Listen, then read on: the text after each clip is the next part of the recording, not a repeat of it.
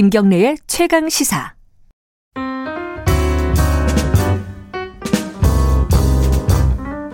네, 김경래의 최강 시사 3부 시작하겠습니다. 저는 오늘 하루 어, 대신 진행을 맡고 있는 KBS 보도국의 이재석 기자입니다. 김기식의 식스센스 코너. 예, 오늘 해야죠. 예, 김기식 전 금융감독원장 나와 계십니다. 안녕하십니까? 예, 안녕하세요. 네. 네.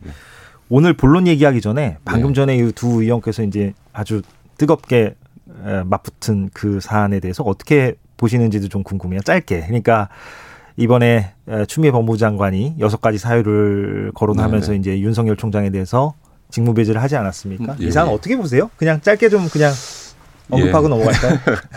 한 1년 가까이 거의 막장 드라마 수준으로 진행되었던 상황을 이제 끝낼 때가 된 것 같아요. 그러니까 이제 어, 추 장관이 그 제기한 지금 직무집행정지 징계 청구 사유 중에서 다섯 가지는 뭐 기존에 논란됐던 사안이고 예. 제일 중요한 문제는 그 복관에 대한 사찰, 사찰 문제일 것 같고요. 그게 이제 예를 들어서 대검이 해명하듯이 그냥 공개된 자료들을 그냥 모아서 한 음. 거다. 음. 별게 없다. 이렇게 되면 어, 추 장관이 아마 굉장히 타격을 받을 거고요. 그게 우리가 우려하듯이 진짜 불법 사찰 수준의 문제다라고 하면 이거는 뭐 징계의 수준을 넘어서서 윤 총장이나 그 관련자들이 사법 처리돼야 되는 수준의 문제로 예. 갈 거가여서 아마 그 어, 법관에 대한 사찰 의혹 문제 이게 예. 이제 이 모든 사안의 관건이 되는 것 같고요. 음. 어, 저는 어찌됐든 이제 이게 이제 국민들이 1년여 끌어온 이 이른바 검찰개혁 국면에 대한 피로도가 굉장히 높아져 높죠. 있기 때문에 예. 이제는 아, 공수처를 출범시키는 것과 함께 이 지리한 이 공방에서 이제 그러니까 두 사람 다 이제 거취를 결정해야 되는 시점이 있는 것 같습니다. 두 사람 모두요, 네. 아니면 한 사람만? 뭐 다 저는 아마 이 어, 윤 총장도 이 상황에까지 와서 어. 그 지금 뭐 법적 대응을 한다. 뭐 법적 대응을 하는 건 한다 하더라도 예. 지금 자리를 지키는 것은 어떻게 보면 그냥 본인의 명예와 자존심 때문에 어, 이게 검찰 조직이 이렇게 계속 망가지는 상황을 방치한다는 점에서는 이제는 본인 거취를 고민해야 될 때가 된 것 같고요. 어, 추미애 장관도 어, 윤석열 총장이 거취를 결정하고 또 공수처법 이 처리가 돼서 공수처가 출범이 되면 예. 어, 이, 이 검찰 개혁 국면이 일단락되는 측면이 있기 때문에 그거에 따라서 본인도 어 저는 거취를 결정해야 되는 시기가 온 거 아니냐. 그래서 이제 이제 좀 마무리할 때가 된 것 같다. 무슨 말씀인지 이해됐습니다. 예, 물론 뭐 개인 견해니까. 네, 예, 네, 예. 개인 견해.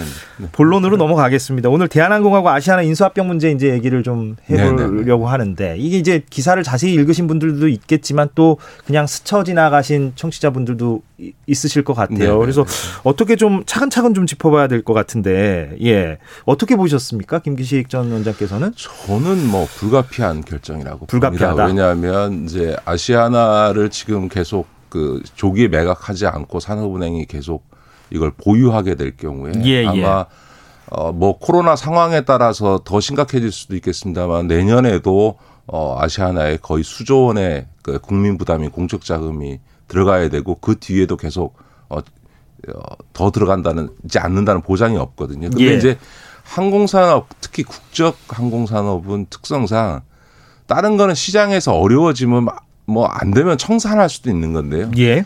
국적 항공사는 청산할 수가 없거든요. 음. 어, 이건 국가 기관 산업이고 한 번 확보한 외국과의 이 운항 노선 는 잃어버리면 다시 찾기가 어렵기 때문에 아, 그래서 아, 노선의 문제가 그렇죠. 있겠군요. 전 세계에서 아, 예, 항공사가 예. 어려울 때는 어느 나라나 아하. 국가가 자금을 집어넣어서 유지시킵니다. 음. 왜냐하면 우리가 항공 노선을 가지려면 다른 나라의 그 나라의 국적자한테 항공 노선을 내주면서 서로 맞바꿔서 해놓은 이 노선 확 노선을 확보해 놓은 거거든요. 그렇습니까? 그러니까 그, 예. 네, 그런 점에서는 지금 그대로 두면 더 많은 공적 자금이 들어가는 상황에서 당연히 이거는 이제 매각을 할 수밖에 없고요. 음. 어, 항공산업의 특성상 은행이 이걸 경영을 한다는 것은 불가능한 거기 때문에 음. 저는 뭐 불가피한 선택이었다고 봅니다. 근데 어떻게 무사히 인수가 가능할까요? 지금 앞으로 절차가 지금 어떻게 뭐가 남았죠? 어떻게 지금 진행돼야 됩니까? 인, 인수가 무사히 되려면? 아, 지금은 뭐 그 음. 신주 발행해서 이제 제3자 배정으로 산업은행에게 이제 그 주식을 발행하면 되는 거니까 예. 어 그거는 뭐 이사회 결의를 통해서 가능한 거죠. 근데 다만 지금 아,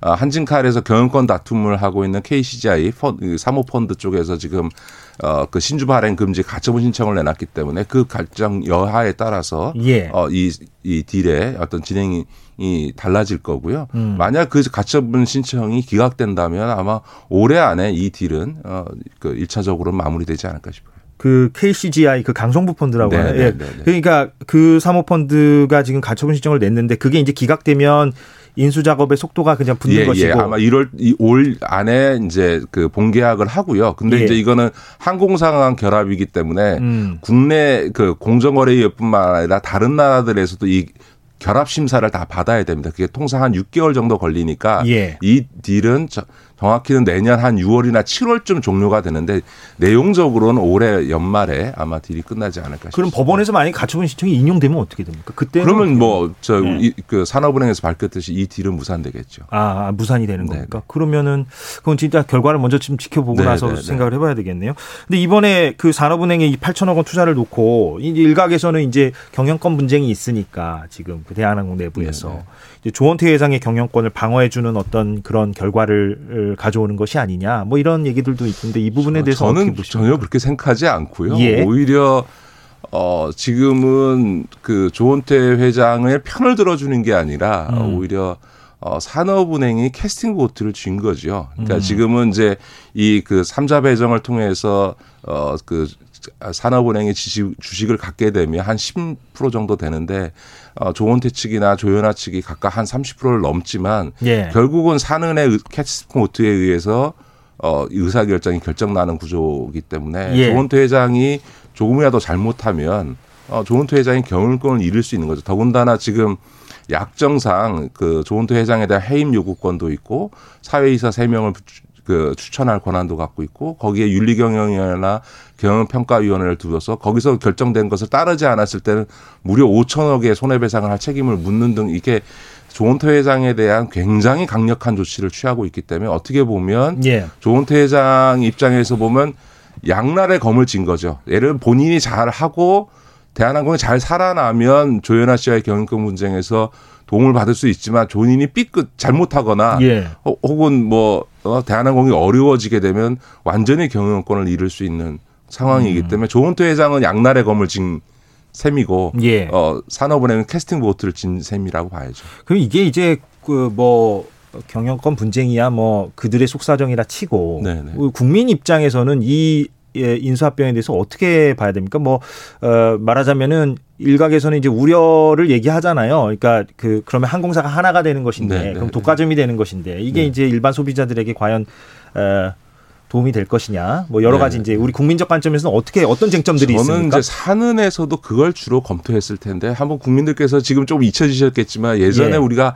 한진해운하고 대한 그러니까, 그러니까 현대상선이 다 부실화됐었습니다. 예. 아, 두 개의 해운사가 둘 다 부실화됐는데 결국 한진해운을 청산하고 현대상선만 남겨가지고 지금 H&M이라고 하는 상선이 남아 있는 거거든요. 예. 그때도 끊임없이 얘기됐던 게 두 개의 항공사를 빨리 겨- 합쳐서 음. 구조조정해야만 이게 글로벌 경쟁에서 살아남을 수 있다라고 음. 하는 이야기를 끊임없이 저도 정무위 국회의원으로 있을 때 지적을 했습니다만 어, 결국 그걸 안 하다가 둘 다가 동반무실화되면서 결국 더 컸던 한진해운이 청산돼 버리는 결과를 낳았고요. 예. 그 그때 교훈이 뭐냐면 이렇게 구조적으로 우리나라 지금 전, 전 세계 항공 산업이 어려워져 있지 않습니까? 이럴 예. 경우에는 이 합쳐서 경쟁력을 키워서 어, 생존하는 전략을 취하는 게 맞고요. 음. 그러지 않으면 오히려 둘 다 부실화되면서 둘 다 망할 가능성이 높아지는 거고요. 예. 아까도 말씀드렸던 이 해운하고 비슷한 게 우리가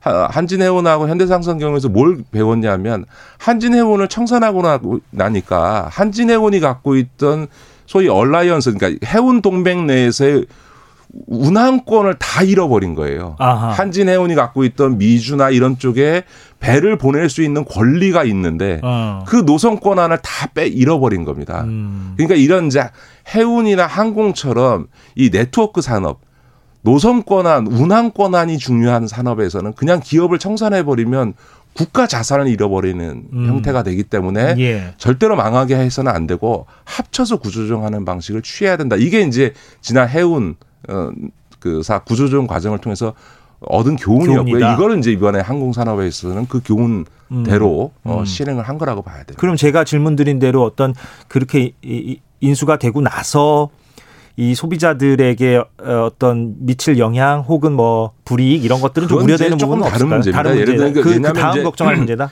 지금은 예를 들어서 음. 우리나라 자동차 현대자동차, 기아자동차 합쳐서 국, 국내 자동차로는 지금 하나를 갖고 있는 거 아닙니까? 현대기아차, 예. 현대기아차 하나만 있는 예. 거고 뭐 대우는 GM 거고 르노는 그러니까 삼성은 르노 거 아닙니까? 그럼에도 불구하고 이게 유지되는 건 뭐냐면 이미 개방 경제 체제에서 글로벌 경쟁이 이루어지고 있기 때문에 음. 이게 어, 국내 독점이 일부 있다 하더라도 글로벌 경쟁할 수 있는 사, 산업에 있어서는 그 독점의 폐해가 떨어지는 거죠. 예를 들면 항공 분야도 똑같은 거죠. 국내에서는 그게 독점적일 수 있을지 몰라도 예. 국제 다른 외국 국적사들과 경쟁해야 되고 지금은 또 LCC와도 경쟁을 해야 되는 거니까 음. 그 독점성이 갖는 어떤 폐 다시 말해서 가격을 독점적으로 해서 소비자의 피해가 발생하거나 이럴. 가능성들은 상대적으로 많이 떨어져 있다. 그다음에 음. 무엇보다 이런 거죠. 지금은 왜 하필 대한항공이냐라고 얘기를 하는데 음. 사실은 아마 산은에서 우리나라 그이 아시아나를 인수할 만한 기업들한테 다 타진을 했을 겁니다. 그런데 예. 아무도 어, 아시아나를 인수하겠다는 의사를 갖- 표명하지 않고 오히려 음. 우리는 절대 안 한다 하고 안 그래도 얼마 전에 어려우니까, 그렇죠. 지금. 얼마 음. 전에 현대산업개발에서는 아예 인수하겠다고 계약금까지 내놓고선 지금 그 계약을 파기할 정도니까 만약에 음. 대한항공이 아니라면 이 아시아나는 2년이고 3년이고 계속 산업은행에 끌어안고 있어야 되는데 그러면 아까도 말씀드렸던 것처럼 수조 원의 공적 자금이 들어가야 되고 그렇게 공적 자금을 집어넣는다고 해서 음.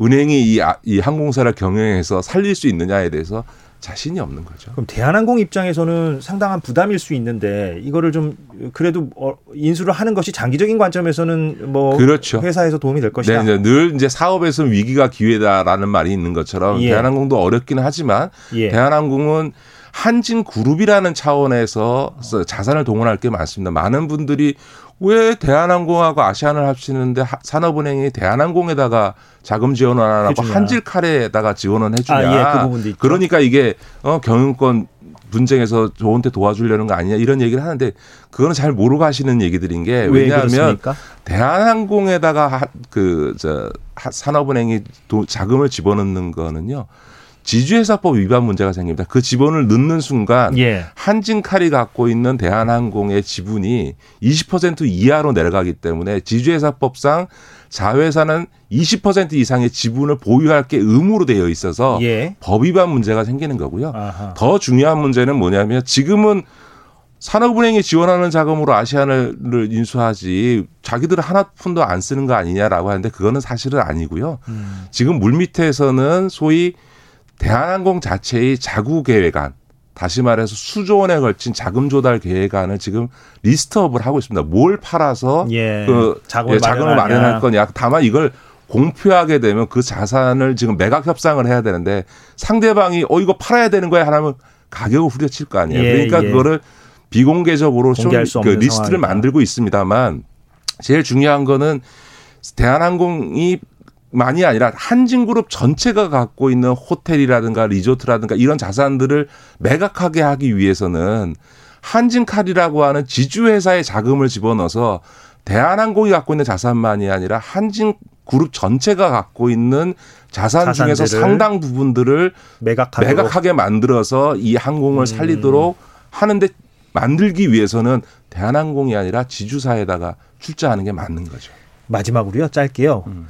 그 노동조합에서는 걱정 많이 하잖아요. 이제 인력 감축이나 이런 거 있는 거 아니냐 아시아나항공 측에서는 이거 부분은 어떻게 봐야 됩니까? 이제 인력 감축이나 이런 부분은 저는 뭐 이미 그저 산업은행이나 음. 뭐 대한항공 측에서도 인력 어, 구조조정은 없을 거다라는 예. 얘기를 했는데요.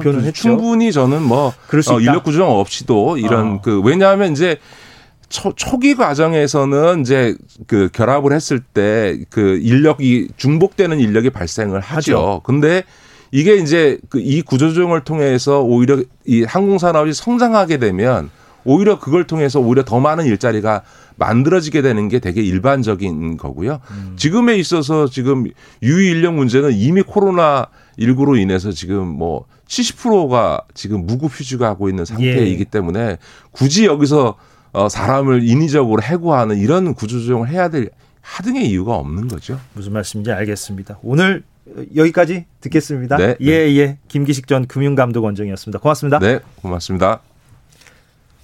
네, 최- 김경래의 최강 시사 지금 듣고 계신 시각은 8시 45분입니다.